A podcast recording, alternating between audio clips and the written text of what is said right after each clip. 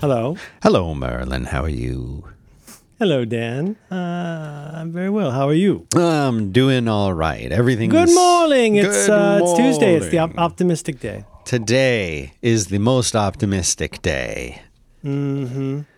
No reason, no reason to not be optimistic today. Buh. You know, it um, it doesn't hurt. I mean, it hurts You a little. Yeah, everything hurts a little. Yeah. I'm gonna be 54 soon. 54, 54. Hmm. Hmm.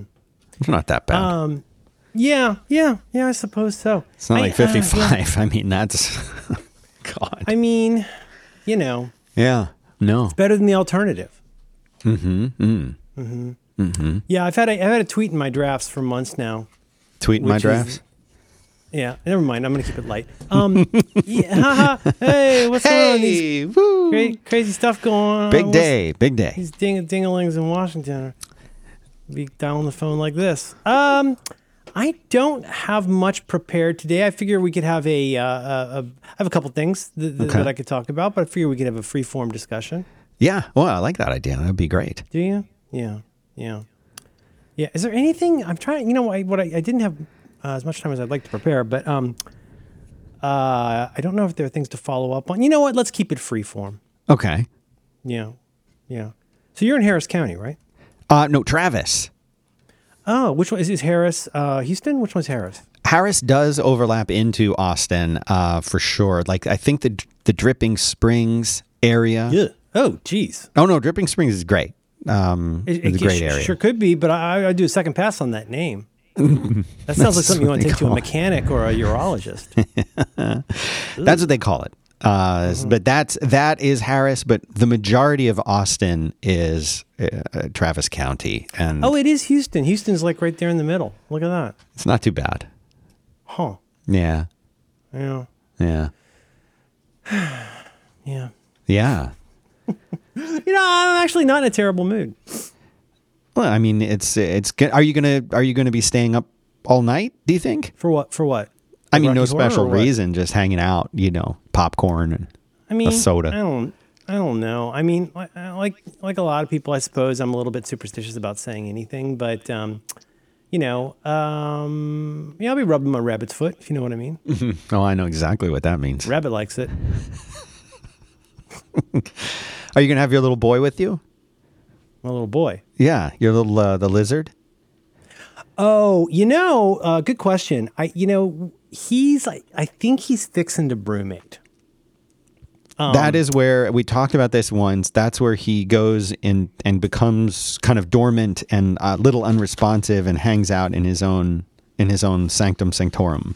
He's in his sanctum sanctorum. He's in his little lizard cave. Uh, as we've discussed, this is a thing that happens. Um, it's an aspect of lizard life, or at least of bearded dragon life, pound sign bearded dragon life, um, that remains from the times in the wild, which is that, like a uh, hibernating animal, a lizard will, at a certain point in the cooler climes, cooler times of year, um, you know, uh, sleep for a little while. And he had three brumations uh, last year, two small ones and one big one. So what?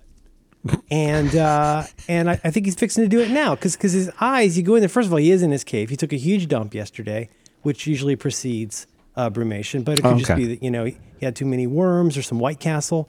But um, anyway, um, I, I have a feeling he's got one of those coming.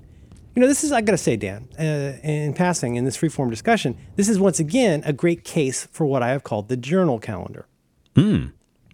Now, there, there are, uh, and you know, we could, we could talk about some of these things. I mean, like I, uh, I like to write things down. I have an intuitive sense of, uh, you know, as John Roderick would, would say, what the uniform of the day is. Right. Do I want to be using these electronic things? Do I want to be using these paper things? But something I started doing um, really about a year ago, a little over a year ago, is keeping what I call, I'm going to say this again. I know you know this. Hello. There's always new listeners. One imagines, one hopes. Hmm.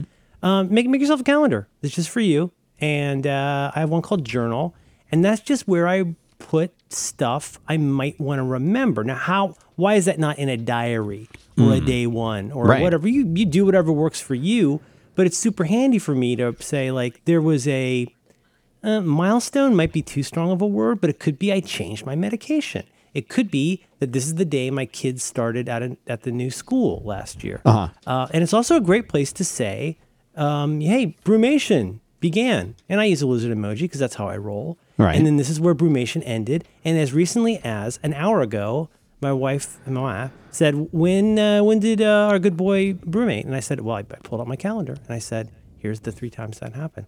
This is really beneficial and gets to a big point that I've been talking about on Do by Friday that I talk about a lot here. What is the benefit of a list? Well, the benefit of a list is if it's a list for what I need to do today, I need to bring my ladder to work. I need to buy white vinegar. Uh, I should get some liquid plumber. Um, and uh, and things like that. But the benefit of a list is you now the most simple-minded, dumb way to think about a list like that is that I have a place where stuff goes. I know where stuff goes. I talked about this on Do by Friday recently. In uh, believe it or not, with regard to playlists, or you know, in, in my case, like videos on YouTube. Like if I need a, need a little pick me up, I know that I could go to the My Happy Place list, which I will put in notes, and that's uh, that's a wonderful collection of videos that just make me happy. Um, well, but it also could be a place where I park stuff like how tos. Like I'm going to want to remember how to clean the coils on our particular refrigerator. And so I do real compulsive stuff about that. Anything that I know I'm going to be needing to refer to, I download the manual, I put it in a folder called manuals on iCloud, and I do stuff like, uh, hey, if I need to do this repair again, like here's that video. Also, you can search your history for that. This also gets to uh, what I think feels somewhat profound, which is I, I remember things through Gmail and photos. So Gmail is a great record of like when a thing was purchased or like when when that thing happened. That's happening automatically without any intervention from me. And then I get into stuff like every time I added a HomeKit device, I always take a photo of the uh, you know, uh, what's it called QR code, whatever that's Yeah. called. Yeah, yeah, And then yeah. I got a, I got a, a uh, I got a what- what's essentially a list, which is I've got an album. So I have an area in my Photos app called Reference, and inside Reference are albums of things that I'm gonna want to remember. You know, I, I don't know. I just this has been so beneficial for me. My kid just had a birthday. A thing that we do every birthday and every Christmas is we create, and my wife and I have a shared notes file, and we utilize the wonderful ability to send something from Safari into a notes file where it makes a, uh, I think they call it a card. Um, so, so you know, uh, it's a way of saying like, oh, hey, here's this cool, uh, you know, uh, Dr. McCoy's Star Trek shirt. I add that to the note. it's very cool. I'll find it for notes. It's really cool. It arrives Friday. Yeah. uh, two weeks late, but yeah, yeah, uh, McCoy shirt. See, I'm writing that down on the list. It's like like the children's book. Put it on the list. McCoy shirt. Um, I think these are beneficial things, and and like this is weird, you know, silly rambling stuff from your aged friend. But think about this, because if you, if you're not doing this, that's probably fine. But start thinking about having a place for things. I always come back to the cutlery. Cutlery, the cutlery drawer is a list in some ways, right? It's How a so? place You where walk I- I walk know- me I- through how that's a list. Well, I mean, I uh, cutlery to me is a is a pretty good example of several things that are important values for me. The thing I, I used to say a long time ago is like you don't keep your cutlery in the attic, even though there's more room up there. Yeah. Why is that? Because I'm going to use that cutlery, and that's a fancy word for forks and knives and whatnot. But like, I have a drawer for that, and I know that that goes in the drawer. On the one hand, I know I know I don't need to look for forks in the attic, and I also know that if I found a Wolverine in the cutlery drawer, I would know that that's in the wrong place because that's not where that goes. Other ways to think about this. I have a I have a value in life, which is almost everything that you do in the physical world, you should be able to accomplish with one hand and not moving anything. Okay, that sounded weird. Paper towel. You should not have to move something to tear off a paper towel. Grabbing a plate. You should not have to move something to grab a plate. I should be able to walk into the darkened kitchen, mostly darkened, which is it's always dark because I can't really see very well anymore. I should be able to reach my hand in knowing that in that drawer, in this area, there will be a fork. I don't need to look for that. Um, and so to me, a list can be almost anything. A list is any in the same way that almost anything can be an inbox, being unprocessed or incomplete things. I think also almost anything can be a list. And a list is just where you know the thing goes, whether that's a HomeKit code, whether that is a, uh, a Chance the Rapper video, or Letterman's last episode. Like that goes in the happy place. Right. And and I, I, the funny part is like this sounds so obvious, but I benefit from this all the time. When I when I find a, a, a new song I really like, I know there's probably a playlist where I can put that. It's good for me. It's good for the people who follow my playlist. I don't know. I just think this is really beneficial. And on the one hand, yeah, it seems so obvious, but once you get into the list lifestyle, you do not have to be a maniac about, you know, um, creating dozens or hundreds of lists that you don't really need. But if you discover patterns in life, why not put that in the right place? If it's a if it's a, a dated event, why would you not put that on your calendar? You'd be amazed how many people don't put that on their calendar. If it's a thing you're going to want to remember in the future, but don't have to do anything about, that goes on the journal calendar. Um, I have a an album of just Twitter headers. It's all the headers. I'm really I like changing my header. I like changing my bio, and I have lists for both of those things. It's just in the case of the bios, that's a text file with my hundreds of different bios. I switch in and out. Not hundreds, but yeah, probably over a hundred. And uh, and that also means that like if I want that Twitter header of the photo of the uh, blue notebook that I took at Walgreens that says uh, "Good point," I like to put that. I got that in the header.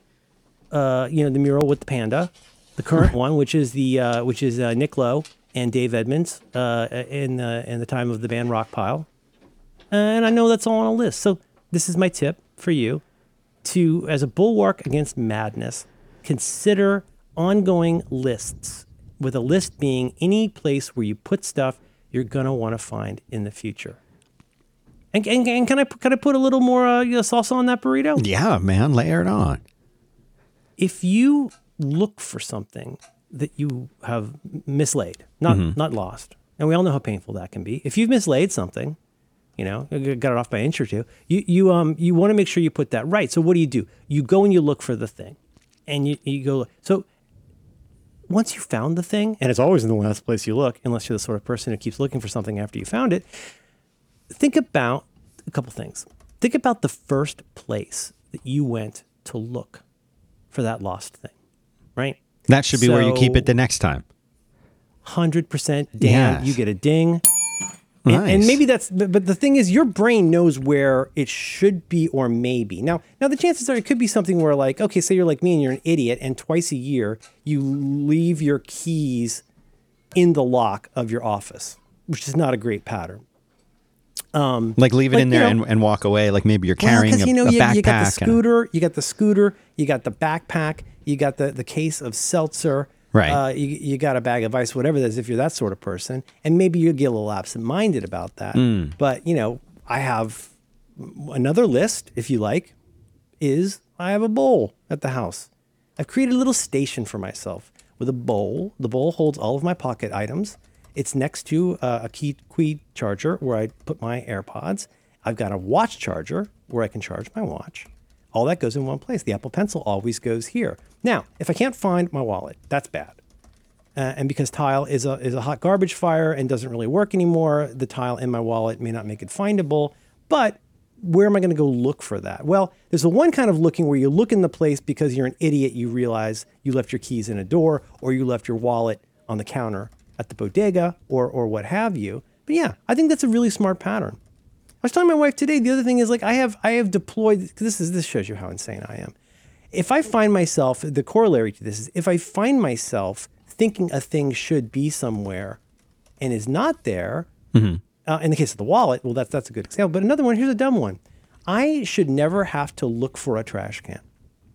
I should be able to, if there's a place where I'm often standing and would like to drop a discarded paper towel, that's mm-hmm. probably pretty close to where the garbage can should be. So why not create an affordance for that?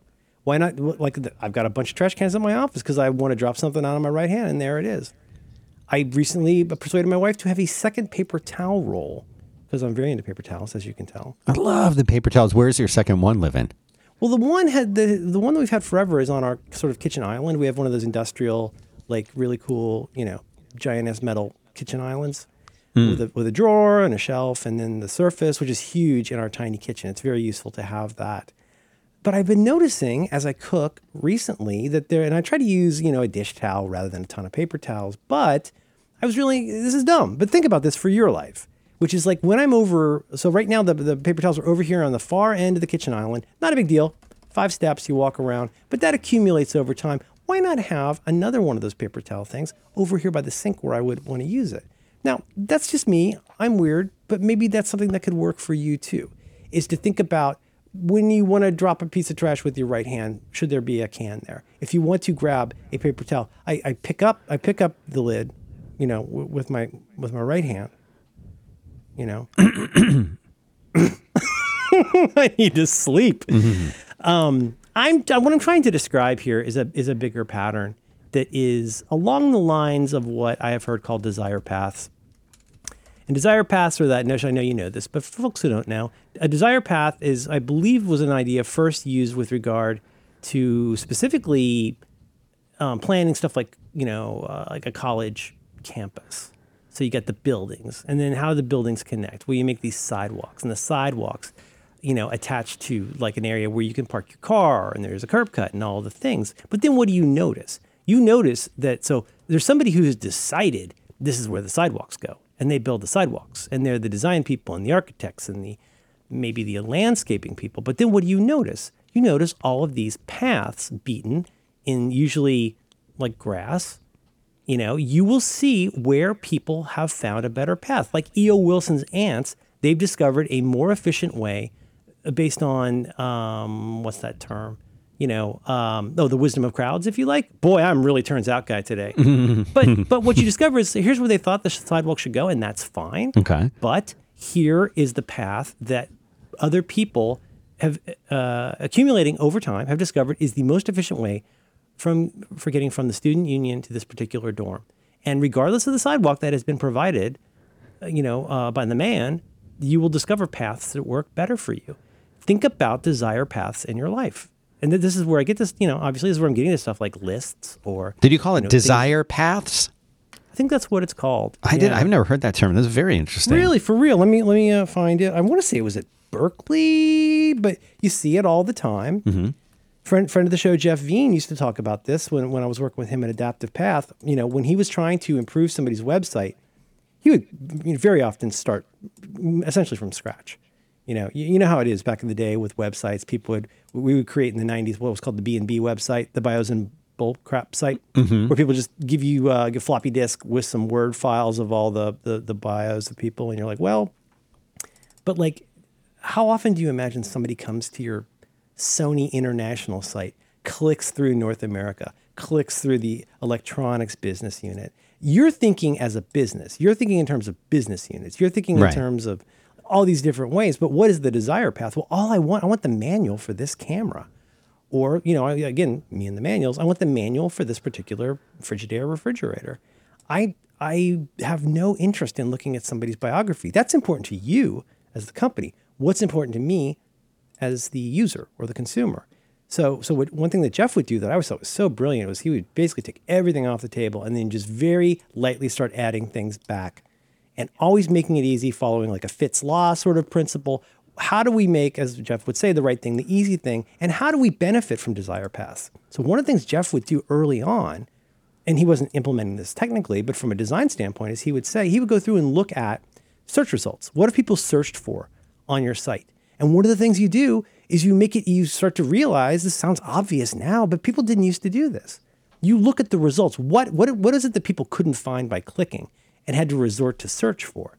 Search is, you know, in the days of Google now, like we're more used to saying, like, oh, I'll just search and find what I want. But that's a relatively modern idea. Mm-hmm. Used to be you'd put up your B&B website and maybe have search every website looked different and every website acted different. But Jeff would say, let's go take this, let's follow like an 80 20 rule. Let's look for what people couldn't find by clicking, and let's make sure we bubble that up in the UI and that we make it easy to. You see this probably when you use something like your, um, what's your Zen site? Zendesk? That you use Zendesk, right? Zendesk Something for like support. Yeah, absolutely. but like you've talked about, like if hey, if there's a question a lot of people ask, I'm going to bubble that up to make it easy to find in search results, and I might even formalize that into an FAQ. That is a kind of desire path. That is where you learn uh, from from people's frustrations, the wisdom of crowds, and you find a way to accommodate the desire paths rather than how you think people should be doing what they're doing. So, you know, for, for example, like sometimes my lady and I go back and forth because she's very aesthetic oriented and I am very functional oriented. Mm-hmm. And then sometimes we find a, a middle path with that. But just because the plates look prettier in this way, to me, doesn't mean that that's the most functional way. Look for the opportunities to locate desire paths in your life and then consider uh, modest changes that will let you um, accommodate that. Desire path, according to the Internet Science site, I'll put this in notes. A desire path, often referred to as a desire line in transportation planning, also known as game trail, social trail, fisherman trail, herd path, cow path, elephant path, goat track, pig trail, use trail, and bootleg trail, is a path created as a consequence of erosion caused by human or animal foot traffic. The path usually represents the shortest or most easily navigable route between an origin and a destination. Dan, have you ever been to the city of Boston? Yes, I have. You ever have to drive in Boston, Big Dig or otherwise? Um, what did you call me? No, uh, one the time. big- one time I drove in. Boston. Well, I don't It know was if this is challenging. accurate. I don't know if this is accurate, but what people have said is that one reason Boston is so weird and the roads are the way they are is because that they were laid out by cattle. It was the apparently, and I, I don't know if this is specifically true in Boston. I re- feel like this is true in other places. Whatever amount of municipal planning you do, um, you might want to make some changes that are sensible. But they say that Boston was a city laid out by cows. I'll, I'll try to find that for notes. Well, what that means is that was never meant for cars. That was never meant for trucks, for UPS trucks. That's where the cows went. That's where the cows walked. And that's where the desire paths were, were beaten. You know, you got things like in my neighborhood, there was a time before the earthquake where my neighborhood is very, is very much a grid. It's um, I live out in the western part of San Francisco, don't be creepy, and all of the avenues are numbered and all the streets are lettered. The avenues are numerical and the streets are alphabetical. So, you know, like John Mulaney says, you can't really, per the Home Alone 2 movie, you can't really get lost in New York because it's a grid. It's easy to figure out. Right. The, the roads But go were- in, there a, in an uh, up and down, and you know, kind of know if you're if you're going to 10th Street and you're on 8th, you kind of know which way to go, right? Yes. Yeah. Yeah. Yeah. So the thing was, though, they this seems like a good idea, but so somebody using a sort of notional aerial view. So the, the the kind of eastern part of San Francisco, which is real San Francisco, is is pretty wild, pretty woolly, pretty hard to get around. There are a bunch of big hills in San Francisco. Some genius in a previous uh, generation had the great idea of let's put a grid on the Sunset District, where the, it'll be real cool because the avenues are going to be numbered and the streets are going to be lettered, and it is. You can look at it on the map. It is a grid. You know what the problem with that grid is? That grid is laying on top of a lot of hills. So there are some hills, or there are some streets and avenues where like it is improbably steep because they arbitrarily decided that's where the street goes. It has to fit fit to this grid.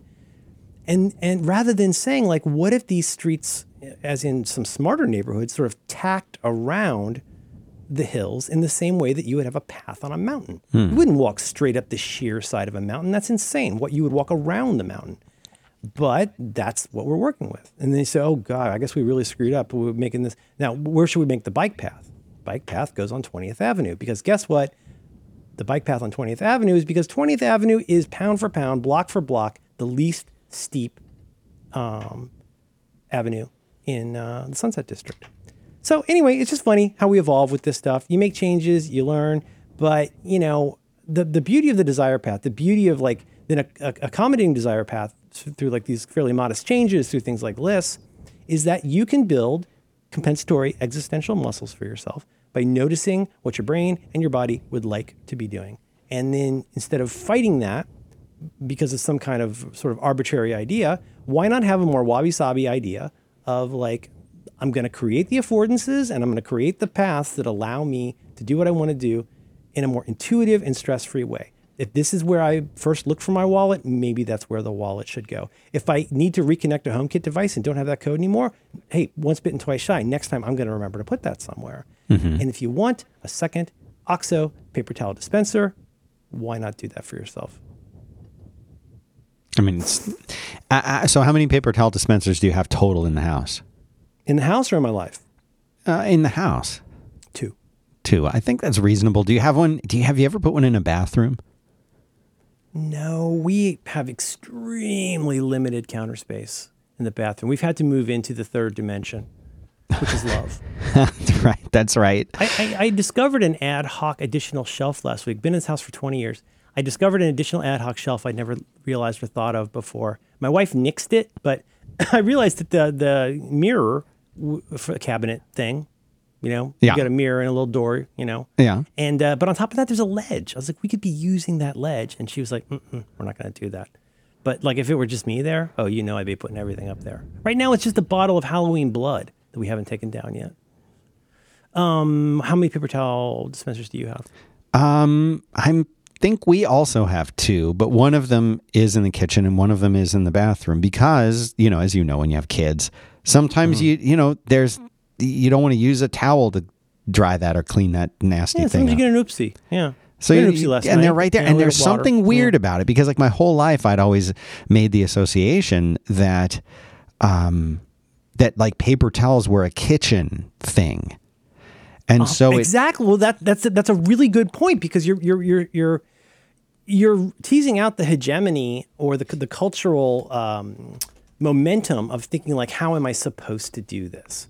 Right, And like, there's tons of stuff that we can look at from our whole life where we look back and go like, why did we do it that way? Well, we did it that way because that's how we always did it. Right, like have know, you ever cutting the ends been have you ever been to like say. like in high school or something to a party and someone had like their like a like a motorcycle in the house or something like that, like something weird that like you feel it doesn't belong. You're like, why is that in the house? That belongs outside in the garage. That's almost how it felt when we set one up in the in the bathroom. It was like, well, this feels like Yeah. you know you shouldn't like that that you shouldn't do that. There's something inherently wrong about that because I don't know. You associate a paper towel with food prep maybe, and then you're like, well, there's this thing is in the bathroom. I'm not going to eat in there. Maybe now I sh- maybe I have to eat in there now. Maybe I should eat in there now. And then you feel you feel wrong. And uh, but after a while, you're like, yeah, no, this makes perfect sense. Yeah, I could think there's a lot of examples of that that I think are very can be very regional, definitely very cultural. Like the first time, like I remember like just going and like being such a country mouse, even going and visiting my friends in Atlanta. Atlanta seems so cosmopolitan to me. I mean, I'm, I'm sorry, I don't mean to throw shade. It is a really cool town, but like they had all kinds of things that we don't have. Like they had because it was in um, one area like Little Five Points uh, that I always like to hang out. Um, you know, kind of cool, not hip exactly, but collegey. Like they had this restaurant that was like my dream restaurant, where like you go in and like you you can get pasta, but they'll make pasta however you want it with any kind of topping. Sandwiches any way you want it. All these things that are like my dream meal of like being able to pick exactly the thing I want rather than being with, presented with a menu of what they wanted to make. Further to this, it's going to seem so if you are a country mouse it, it- who's used to growing up in a fairly large house with a yard and having a car that you drive everywhere and a garage for the cars and all that stuff like that's a certain kind of 50s-ish idea of how to live. The first time you go into a house in atlanta or a house an apartment mm-hmm. in manhattan or atlanta or definitely portland sometimes you'll see you know you got a bunch of housemates why are these people's bicycles in the house and hanging on a hook in the hallway? Right. Why would you do that? It's like, well, why would you not? First of all, I don't have a safe place to store this. I bring the bike up with me in an elevator so that it's safe, and then I hang it on a hook on the wall so they don't have a bike in the middle of the hallway. Right. It makes tons of sense unless you've never had to think about it that way. And I, I do I do think that there there are there are so many ways in which like if you if again if you're a suburban I don't mean to throw shade here but like if you are the sort of suburban person that has a mud room like if you have a room where shoes go like that's okay cool. But like in San Francisco it's not that unusual to arrive at somebody's house and in the Japanese style there'll be a shelf like a two level shelf outside their front door where they put shoes because they don't want to you know track it in on the carpeting yeah, I feel like there's a lot to learn from that. Also, I prefer if I blow my nose, I prefer to blow my nose with a paper towel because I'm a hard blower. That doesn't irritate your sensitive mucous membranes? Well, how far are you putting it up? I'm I'm just asking. Is that something? Second knuckle? Yeah. Huh. Huh. Huh. No, I don't know. Uh, opportunity. and that's your Dan. that's your preference is to to do My it that way? prerogative is what it is. It's my prerogative. you know, like that, like that uh, song with uh, Whitney. Houston- Yes, Houston's yes. husband. Dan, where would people find show notes? Oh God, show notes for episode. What is this episode? What episode is, are we even on? Five now? zero two. Five zero 50- two. 502. 502 of your back to work program. Where people find that? Back to work.limo slash 502. It's going to take you where you need to go. And I, uh, is it time? Should I tell us, tell us all about something I like? Well, you know I want it. Bring it. I would like to tell you about SaneBox. Oh, Sanebox. I know Sanebox. Here's what I love about SaneBox. Most of us get too much email. A friend of mine, um, she just uh, she was off for a week because she had gotten a promotion and essentially a new job. Uh, same email address. It's within the same company, and she told me she's like, I just went through like 500 emails. Uh, Eh, from being gone for a week. And I'm like, yeah, I'm like that's like a day for me. And she's like, that's insane. And that's the thing. I don't think that's that. I'm, I mean, I'm exaggerating. I don't really get 500 a day, but sometimes it feels like it.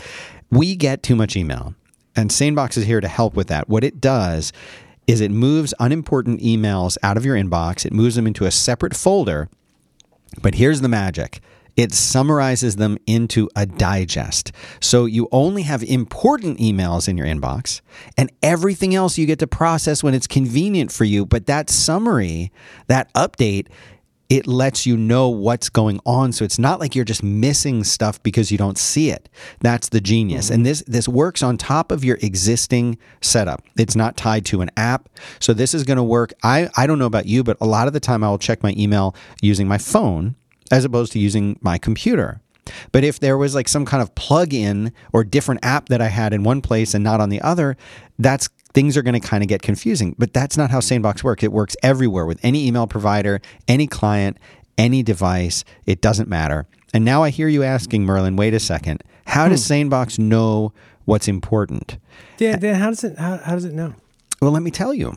Uh, SaneBox analyzes your past behavior, meaning which emails you open, which you respond to, how quickly, how often, and it determines the importance of incoming emails for you. And then, then the privacy people are like, wait, it's reading my email. Never looks at the content of your email. It just looks at the Yeah, headers. it's, like a, it's almost like a like a Bayesian thing. Like it doesn't matter what you think this is; it matters how you actually do this. right. And and so and, and it also looks at like importantly who it's from. right. Like that's that's a huge deal. That's like that's a huge tell. If if it, if it's, if it's a receipt, it goes into sane receipts.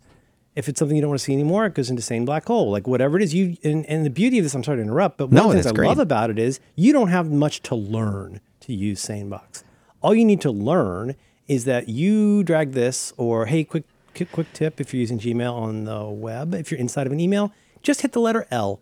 Have you ever done that, people? Just hit the letter L. What does that do, Dan? It pulls up a label and it lets you go in and you can use keyboard commands to select whatever label or unselect whatever label you want. And now it's going to remember your behavior there. You can always change this later on by dragging it out, but it's going to, you don't have to learn anything. It learns from you. And I think that's very clever. I think so too, and that's a great point that you brought that up. And and it, there's a couple other things I want to mention that SaneBox does that are really cool. It has a one-click unsubscribe, so it knows if there's a newsletter, excuse me, and and can can get you off of that, or if it's especially if it's one you didn't sign up for. It'll let you snooze non-urgent emails. You can move your attachments to the cloud. It'll do follow-up reminders. I mean, there is tons and tons and tons of stuff, but it's like like you just said, the uh, the sane black hole, like you will never see that stuff again.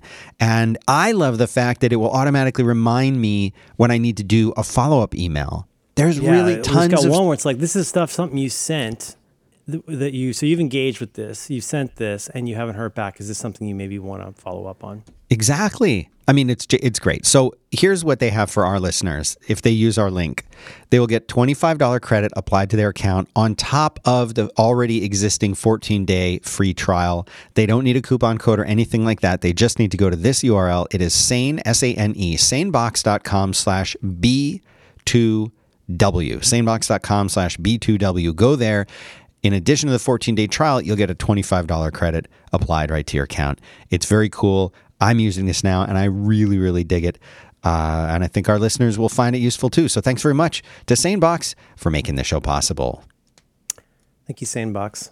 And it also, you know, in a weird way, it's it's also um, kind of related to what I've been rambling about for 34 minutes. Yeah. Which is that, you know, it becomes along the lines of this desire path or list thing because, you know, okay, so like I buy stuff from Amazon, I do transactions through PayPal, like all those different kinds of things. Like, do I need to be? Do I need that in my inbox? Let alone, do I want to be like bugged about it? No. I mean, like, the thing is, like, if I want to track something, I use deliveries, I use that app.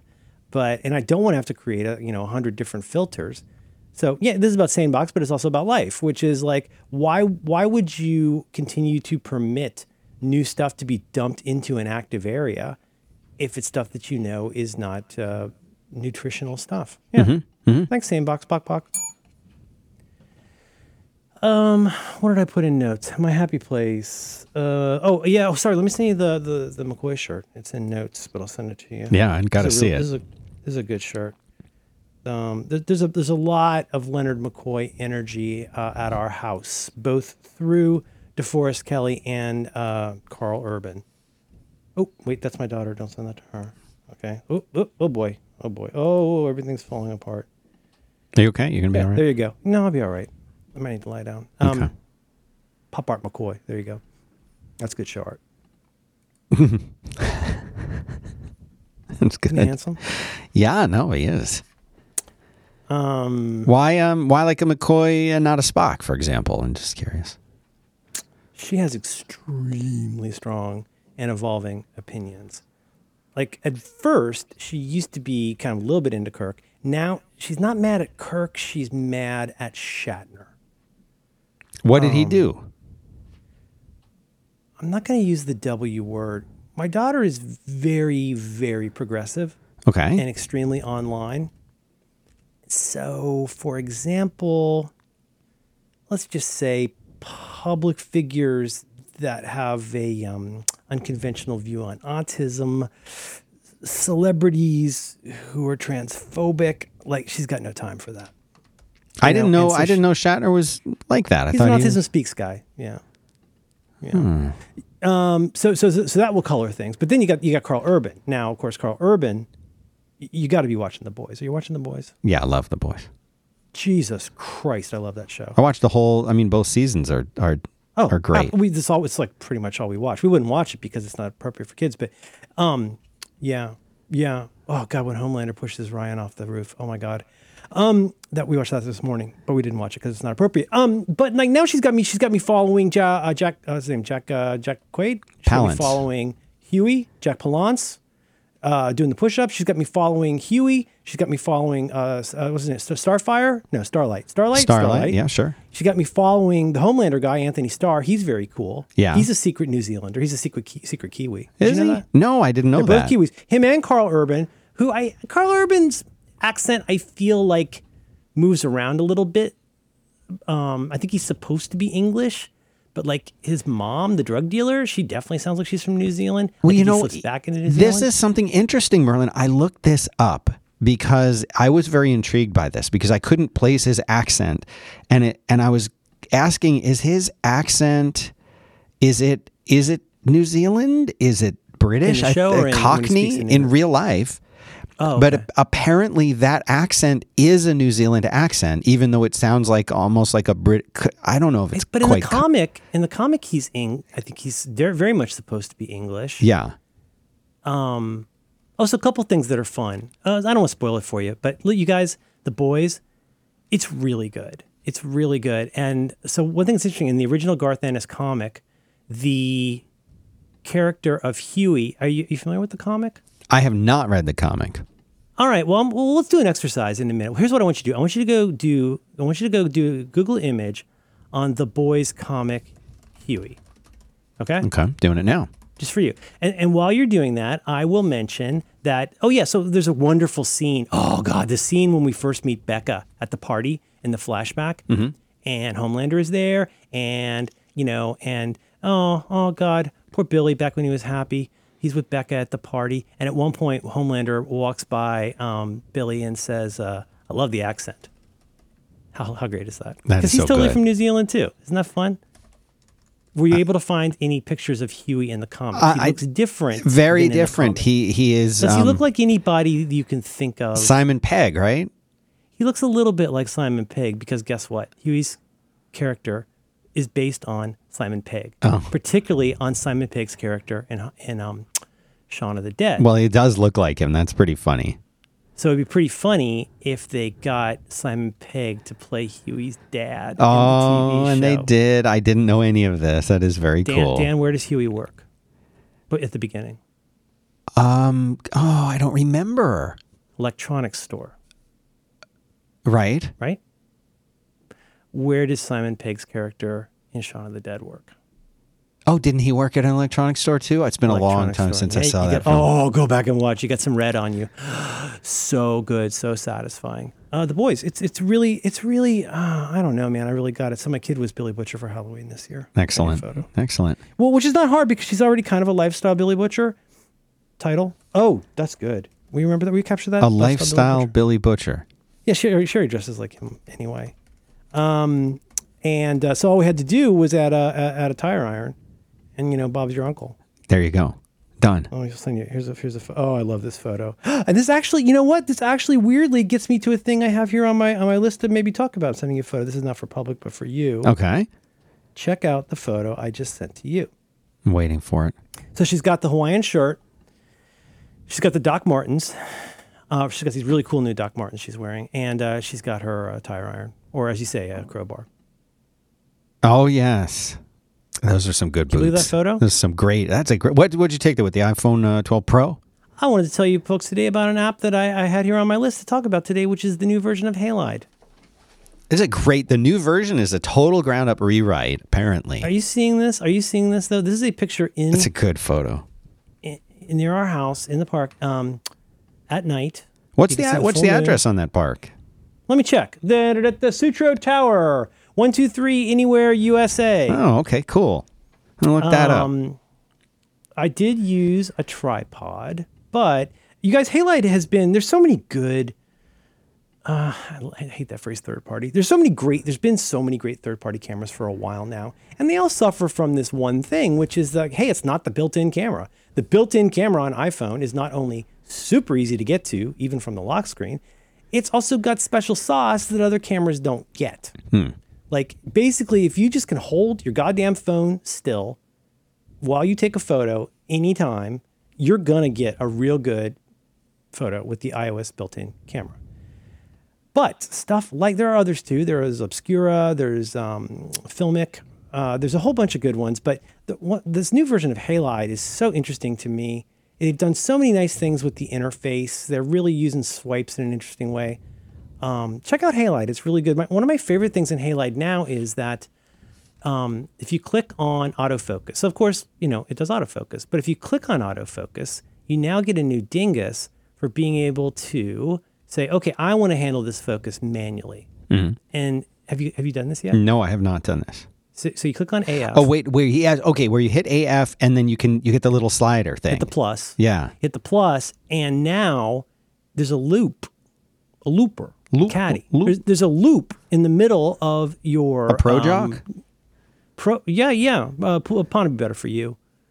You get a loop, and guess what that loop is? That loop is a little zoom in. That's not the. It's not not an uh, optical zoom in, but it's basically a little magnifying glass to say, here, let me help you get that focus exactly how you want until it's totally crisp. And so you sort of jog back and forth until you get exactly as crispy as you want. Then you hit the go button, and Bob's your uncle. You got a beautiful photo it's a real it's a really cool app and i so like in this case uh, you can see here we've been going out more and like just doing fun little field trips uh, but like things like even with the light i'm to send you two more photos just for you but even with the light pollution inherent in san francisco like let's just say this. This is the first time i've used an app where the cam well the camera on my phone can see things that my eye can't. Mm-hmm. So, for example, you got to really you got to click this one to see, but that's just a shot of the sky, which is not going to look like much at first. So, the, what you're seeing here is a picture of the sky, and probably a couple dozen stars. Guess what? my naked eye with glasses could see exactly one of those stars, but this camera on a tripod is able to see. Look at all those beautiful stars. Yeah, you know that's something that I've I've experimented with a little bit, and that I've heard other people talking about too. And it really is mind-boggling. Is that there's like stuff that you think because normally it's the opposite, right? You take a camera outside and you take a picture and it's just black, and you're like, well, I can see the tree, yeah. but the camera couldn't see the tree. In this, it seems like it's it shouldn't work this way. It shouldn't. This shouldn't happen. This shouldn't be oh, possible. Oh, Yeah. It, it shouldn't be. So here, here's one more, one final one for actual photos. So again, that's with the with a tripod, but that is very late at night in in a mostly completely darkened park. And that's my daughter looking like she's in Wow, that one's amazing. I love Isn't it. that cool? That's so it's got cool. it's got a little bit of artifacts, but it's pretty good. And and when you shoot with Halide, you can choose to have it shoot as both JPEG and RAW. So if you want to process RAW in a different app, you can. RAW is not for the faint-hearted because it's going to look really weird unless you know what you're doing. But they help you with that with something called Instant, which is you open up the RAW version in Halide in their little editor, hit Instant, and it will do its best to take that weird, oddly gray-looking RAW photo and do what it can to pop out all the highs and the lows and the everythings. And as long as I'm here, I'll put that in notes, Halide. Um, one more. This is if there's a photo I care a lot about these days. I mean, yeah, the thing is the i the uh, the um, iOS photo cam the camera is real good at getting a photo. The Photos app is pretty good where you just hit that edit button, hit the um, wow, what's the word for it? The little magic wand. It'll do a pretty good job of what is that called, Dan? When you say do your magic on this, uh, do all the things. What's that called? you know I'm talking about? The top, you hit the thing. Oh, let me hang on. Let me look here. And so I'm in the Mac app, and it is called Auto Enhancements. Auto I guess, enhancements, Mac of course. And that'll do it'll it'll based on what it can glean and boy this camera is great it will say so you're in the photos app on your phone for example you're going to get a pretty good photo if you go in and just say auto enhance. So that's going to do stuff like it's going to do its best to white balance. That's usually light in my experience white balance and lightness are usually the trickiest. It'll often go super blue and too bright but you, it'll do exposure um, you can do all those different things and it's real good at that. Have you messed with the iPad version of Pixelmator Photo? No, I have not done anything with Pixelmator uh, at all on the iPad at all. Um, So Pixelmator is great on all the platforms, but Pixelmator Photo for iPad is bananas. Really? So yeah, yeah, yeah. So your photos are all synced up. You know, it's on all your devices. So I'll take the photos with my iPhone because that takes great photos. Let it sync up to my iPad. I'll open the iPad. I, I go into the Photos app on iOS, and then you can use your little up arrow, the share arrow, to send that to Pixelmator Pro. It opens it up in Pixelmator Pro, and there's a bunch of cool buttons at the top. One of those is their auto enhance is crazy. It's pretty much like Lightroom Um, it, it does a real good job of getting that stuff. If you've ever enjoyed some of my better photos of the bearded dragon, where you can see every little scale, Yeah. that's because I made it pop with um, Pixelmator photo. Now, an, another nice thing about this is it's not too cute. If you use it advisably, you don't overdo it. You don't make it too crazy looking. Um, but it does, it does a real good job with that. But they've added a new thing in this latest edition, and you're going to have very different results depending on the photo. But there's a little button at the top that has a bunch of little squares and it says ML. And it's a machine learning thing where, like, I usually do the auto enhancements and then I click on ML. And you know what it does? It uses machine learning to try and increase the resolution of the photo that you took. And about half the time, it does essentially nothing. But about half the time, you're like, oh my God, you brought out detail. I had no idea. Final thing, I love this so much. Um, oh, you know the great thing on a website um, where like you're looking at a photo and it's a before and after, and you have like a JavaScript style, like you can slide from right to left. Yeah, sure. And the curtain sort of effect of like the before and after, you get that in this app. oh, really? you See, that's all- so useful when oh you're God, trying you to compare zoom in so two. far on the picture and then do the little swipey righty lefty, and you could see, okay, here's how here's the original. And like, am I happy with this? You can go in and tweak it more in like more manual enhancements.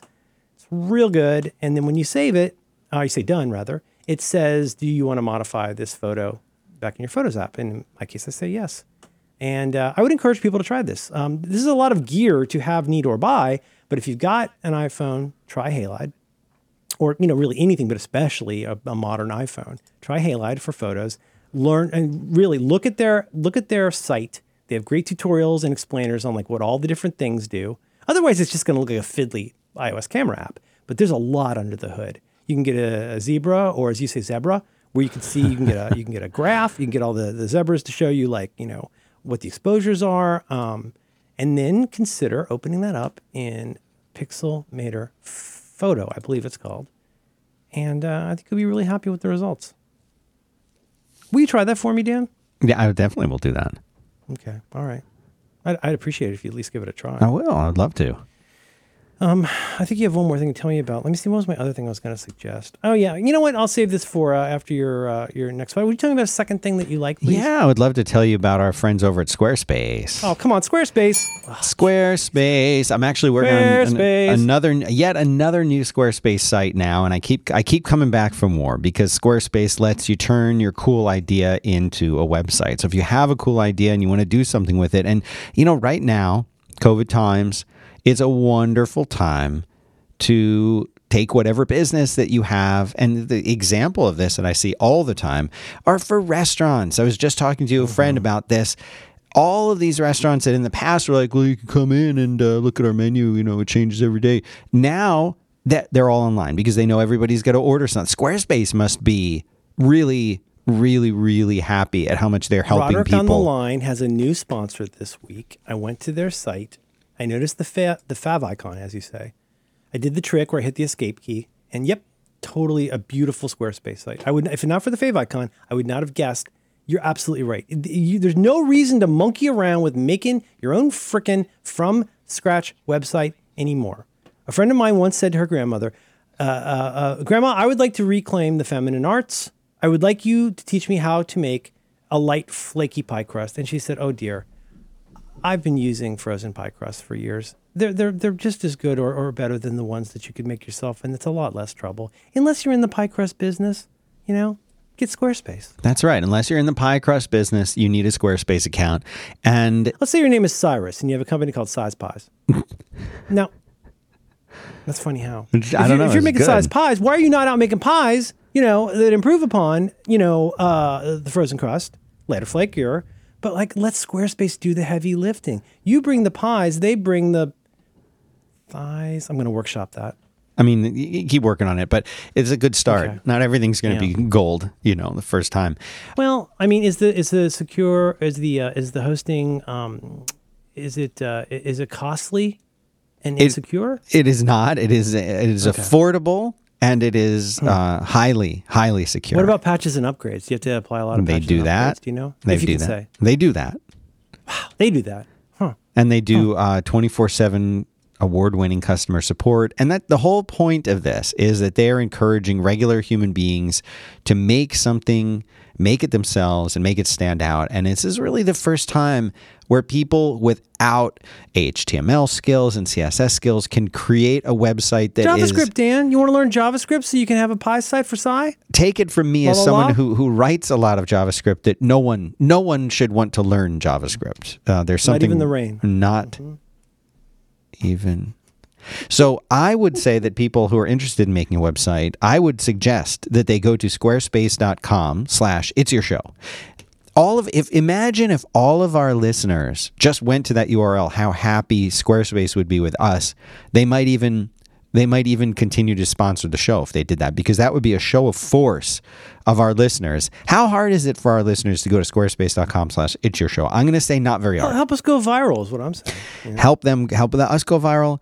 Help take us help them help us. all of that. pies. But then once they are there, once they're there, use the promo code or as they say, show code. Hmm. It's your show. One word like that. And and what they're going to get is they're going to get 10% off their first purchase of a website or of a domain because you can register domains there. Even if you're not doing a website with Squarespace, you can still get a domain or you can do both. 10% off your first purchase of website or domain if you use the promo code or as you say show code. It's your show uh, and just visiting squarespace.com slash it's your show does does us a solid so thanks very much to them for making this show possible Thanks, Squarespace. Bok bok. And uh, there's something. There's a little a Yeah, little thing I would like to interject if you're uh, okay with that. Mm, I'll allow it. I'll allow it. I have uh, started and uh, restarted an old show. It's a new show now. It's the Quit the Quit show. You remember that show? That's the one you like because I, do. get angry. I do. That's the corporate stooge show. You talk talk to people. so- Say people leave your corporate stooge job. It's more than just that. It, I try to Hmm. encourage people to start something awesome, and I help them with their problems. Dan's encouraging and- folks to make it. Make it your own with, with with quit. That's right. So that's at quit.show is where they can go for that. The show is back, but there's a lot of people like when I tweet about it, you know, I've read a, I read something that said that an individual tweet only maybe only like one one hundredth of your followers will even see it or maybe it's even less than that. So hmm. I, I posted a you know I, I talked about quit coming up. I tweeted and people got bored of me talking about it and then i did the show and then the show came out and people were like it's great. I'm so glad it's back. And then like I mentioned it a week later, and people like, I didn't know that you were doing this. And that just shows because I thought I was. I thought I was flooding people and overwhelming people with my constant, incessant, nonstop promotion of my new show. And yet here are people saying, I didn't know you did you were doing this. Dan, it's the T-shirt problem. When you work with a certain T-shirt vendor in this uh, in this racket, you got two weeks from stem to stern. So all Right. you do, you sound like an idiot. You sound so thirsty, so sweaty. You just go, oh, the shirts are available, and then and you might even say because you, you're Cassandra Sisyphus, attorney at law. You say you say, oh, now I'm gonna say this, and you're gonna get mad that I say it so much. But I can promise you, one hour after the shirt is no longer available for order, what are people going to say? Why didn't you tell me you have a T-shirt? I didn't know you were doing a we're talking shirt. about here? Oh, I didn't know you had a shirt. Why didn't you tell me? I would have bought a shirt. I Is feel that, like- is that kind of what we're talking about here? Absolutely. And and on Twitter, the thing I notice now, I feel like on Twitter, nobody nobody sees anything anymore. Even even with people such as muted yourself. myself at this point, Dan. I mean, understandably, I think. I was going to say, even someone like you who has, Hmm. I'm, I'm going to do, do the research. I'm going to put in the time. No, no, I'm going to put in the time. I'm going to do the research. Even with somebody like you, who has a healthy a healthy number of followers. We're talking about hundreds of thousands of followers. You'll tweet something, and I'll be like, "Oh, you know, this is going to go nuts. He's going to get a, a million retweets, and and you'll get a No, I'm reasonable most- number." I'm, I'm, I'm the most muted man in the world, and it's so good that way. I don't know if it's muting or if it's an algorithm or what it is, but don't don't look at me. Don't look at me. But I think I think that if the you know I want people to tune in, I want to help people, and uh, I love getting the emails and I love getting the calls. We do have callers, and I think you know it would be wonderful if people would uh, come back and give it a chance. That's at quit.show. Um, put my heart into that, so come and check it out. And uh, thanks to everyone for doing that, and thanks for letting me Put it, mention in, put it in show the notes. Put it in show notes. All right, I'll put it in show notes. Why not? Do the same show thing except to I need a reason. Yeah. oh, Sandy. Is that his name, Sandy? Yes. What's the guy's name? The the the, the Scottish guy? I assume he's Scottish. Oh, the a- the Might name be of the from actor. New Zealand. No, no, no, no. Carl Spackler works for him. I don't. I, I don't know if he's actually Scottish. You're lean, you're mean, you're not too far in between. Is it time to watch that show? You know what? You know what I haven't watched in a while This is the film. I haven't seen the film in a little while. oh, wait. We almost watched it last night. R- really, last night? And my, my daughter literally said to me, I'm not, don't worry, I'm not going to make you watch it again. I'm like, what are you talking about? I love this. It's a little blue and orange, but The Aviator is one of the great movies. It is. a Oh, I gotta film. find you that documentary I watched. There's a multi-part. Somebody broke it up in pieces on YouTube. Uh, Howard Hughes documentary. Basically, so much of the stuff that we see in The Aviator is covered in this documentary. How do I not know about this? I want to say I don't know if it's BBC. It's something English, and it's that YouTube thing where they break it into you know nine point eight minute segments. Mm-hmm. But I don't you know, care. it, it flows. It flows. Send it to me, Oh, but it's all there. It's all there, Dan. It's, it's, it's got the urine. It's got the theater. It's got I've- the soap. Q. Send this to me. R A. Okay. That black soap. Sorry, uh, uh, soap of color. Uh, very you can still buy that. Did you know that? I did not know that. What kind of soap is it that is Uh, I have with? done the research here, and um, Mm-hmm. let me find. There is a specific soap that you can get that is the same one that he used that Howard, Howard's mother scrubs him with. that she scrubs him with, and it, it, it there is a certain brand of this soap, and I was so tempted to order it, but you know what? I was worried Hmm. that um, that if I used it, that I stop. would I would never stop. Oh, wait, the future. Show me all the. I want to get this done right. So show me all. The, show me all the blueprints. Show me. Show me all. I will find the brand of uh of of soap that was used. Did you ever watch Silicon Valley, the TV show? I have seen it. I've seen the first season or two. God, it's such a good show. And you know what? What? What? Uh, it's I, I. I so frequently forget that somebody's in a thing. I. I. I'm always forgetting. I forget. We just went through. Um, we're probably two thirds, three quarters of the way through the Hunger Games movies, and we're just we're just getting into the. Um, I think we're in. Yeah, we're partway through the third of four, and I, I always forget PSH is in the second movie. I Oh, forget yeah. PSH. Oh my god, I totally forget. I mean, Naked Cash Grab, maybe, but he's great. He's so Steve Bannon. Oh my god, He's great in every movie that he's, ever been in. He's going to go on the list. The, the, the podcast that Todd Vaziri and I will eventually start someday. We have a Google Doc that we've been sharing for a couple years, and it's, we want to do a podcast about people who, uh, the actors and actresses who, well, actors, whatever you want to say, um, who elevate everything they're in. You got the easy ones. You got the um, the Roger Ebert classics. You got, you know, what's the one he says? Any movie that has Emmet Walsh or Harry Dean Stanton can't be all bad Mm-hmm. right? He's got he's got the head in one hand and the sandwich in the other. Bill Parker, that mother scratcher. See, he's a spherical object in the road. He's also in oh. Blade Runner, right? What- There's what a was the whole list other- of these. was Melissa McCarthy. Melissa. McCarthy. There's so many people where like, oh my God, everything they are in is made better. And PSH is, you know what's going on the list? Put it on the list. Put it on the list. I'll find put it on the list for notes. If you have a small child in your life, you should buy them the book. Put it on the list. That's gonna go in notes. I'm writing all this down, Dan. It's all going here. Okay, I'm gonna have to do more research. I had the soap. I had it on my hmm. in my Amazon list to buy. Okay, it, Dan's Dan's soap of color. He's gonna look for but that. I'm gonna keep looking for that. I can't find it right now during that show. I don't want to take too much time away from the state. And I'm gonna show find you too. the Howard Hughes documentary. Um, Fifteen tissues to open a door. Hmm, they calls them paddles. You don't Remember have direct Those are con. Yeah, you don't have direct contact with anything. And What I don't know how he arrived at 15 because like I've tried. Because 16's too many and 14's too few. Well, Yeah. Yeah, yep. And they show him stacking up the Kleenex boxes in the theater. Oh, it's really good. Oh God, this is going to be your new thing. No, oh. I need No, to there's two it. things you got to watch together with your black soap. Oh Okay. no. Could I do one last thing and then we'll go? Yeah. And I have lots of show notes to write up to distract me from the world. Yes. One more, one more that I just came across last night. I was thinking about. Ah, you know, it's it's a pretty stressful time right now. Um, it's a stressful time, and and I I- said a thing last night to be helpful, which is, you know, if you're the sort of person that has trouble getting to sleep, you have trouble like drifting off. I had a recommendation.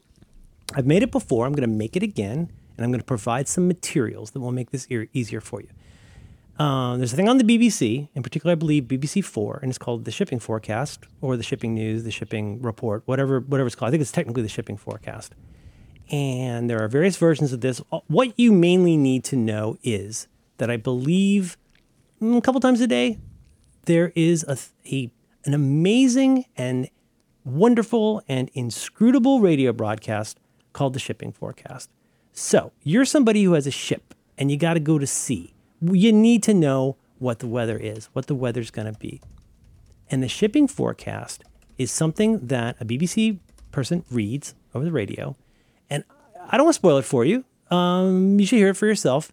But the reason it's inscrutable is that it is every word tells, as I believe John Ciardi, the poet, said. Every word tells in it. So you have you have a forecast that you read. Actually, you know, let me see if I can find an example for you. The idea is that there are these sections of the seaway, or like basically the the ocean, all the areas around the UK are broken into these sections. They're going to give you the weather forecast for the next 24 hours for that area. There are um, ships at sea that monitor the weather. They're going to give you the reports on those. They're going to give you general weather conditions, but it's told in this way, in this language that has great specificity. Um, and you're going to hear so many jargony terms of art. If you need something to go to sleep at night, consider listening to the shipping forecast. It might be a little bit disorienting to you. I'm trying to find a real good example, um, just an example of one of these that I can find you. Um, you can cut, we cut this out. Yeah, I'll edit. I'll edit this. I mean, the whole show. No, you're gonna leave it in. You always leave it in. No, this will be gone. No one will hear this. Uh, but all the things mean things. So in in a very abbreviated format, you're sitting there on the ship. You don't have a lot of time to kill. You're gonna listen to this like probably six minute uh, broadcast, and they're gonna describe things like the temp, like the the the the prevailing conditions, wind speed, barometric pressure, what's happening with the barometric pressure. These sorts of things. When all of this is happening, this is sounds boring because it is, and yet it's incredibly interesting. I'm sitting here looking at my book, The Shipping Forecast, which I have. I have four books about the Oh, shipping. I, I love the sound of that when you tapped on it like that. and uh, maybe we can figure out a way to drop in just a little bit of audio. But it's um, it's incredibly relaxing because it is words. Like sometimes you don't want to listen to like if there's a podcast I love, I don't want to listen to that while I'm going to sleep. I'm just gonna like keep me awake, maybe even get me a little keyed up. But hearing an English person read a very weird weather forecast is very strangely relaxing. I'll try, try and find you a bit of audio that you can maybe drop in here. Forties, Cromarty, Forth, Tyne, Dogger. West, veering north or northwest, 5 or 6. Occasional rain, then showers. Good, occasionally moderate at first. Fisher, west or southwest, 4 or 5. Veering northwest, 5 to 7. Perhaps gale 8 later. Rain, then showers. Good, occasionally moderate. German Bight, Humber. So that is what it sounds like. And um, here's the thing. So so so so step number one: find uh, the shipping forecast. And you're all, hey, where would I find the shipping forecast? Well, I'm here to tell you. Some Kind Soul took, I believe, the entire month of August from a few years back, posted the daily shipping forecast for every day of the month of August on YouTube. A link that you will find in notes. It's five hours of different people reading the shipping forecast. Now, now, how much would you pay for that? You pay thirty nine ninety five. But listen, just agree to pay a separate fee, and I'm going to give you my personal, personally ripped MP3 file, as much as Dropbox will tolerate it until it decides to cancel my account. You will receive an MP3 of five hours of the shipping forecast. Wow. I keep it in my uploads in Overcast.